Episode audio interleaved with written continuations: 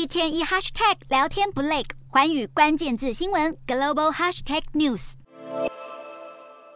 中国高空侦察气球飞在距离地面二十公里高的平流层，左下方还能隐约看见复命进行打气球任务的美国空军战斗机。镜头拉近一看，这正是全球当今最尖端的 F 二十二猛禽隐形战机。F 二十二是全球空战性能最强，也是最早量产服役的第五代战机，能够携带 AIM 九 X 红外线导引空对空飞弹、AIM 一二零 C 先进中程空对空飞弹以及 JDAM 精确导引炸弹等武器。此外，F 二十二同时具备超视距作战以及超音速巡航能力，覆盖机身的逆踪涂料更是宛如黑科技，能轻易躲过目前任何国家的雷达与红外线追踪。拜登为了打一颗气球，不惜动用每小时操作成本一百四十五万元新台币的 F 二十二，搭配造价上千万元新台币的 AIM 九 X 响尾蛇飞弹。虽然被部分专家批评是杀鸡用牛刀，却也展现美国面对中国挑衅绝不服输的强硬态势。美国军事专家分析，这架 F 二十二是在高空一点七七万公尺处发射 AIM 九 X。击中可能位于将近两万公尺的飞行物。如果这些数字没有错误，这将是人类史上战斗机最高空击落记录。F 二十二集黑科技于一身，成为实至名归的空中猛禽，却也在服役将近二十年期间，因为没能在战场上碰上强敌，留下不少遗憾。F 二十二自二零零五年服役至今，都没有任何公开击落敌机的记录。然而，当初谁也料想不到，这架专门用来猎杀敌军第五代战机的空中王牌，枪口下的首杀，竟然是一颗中国气球。球。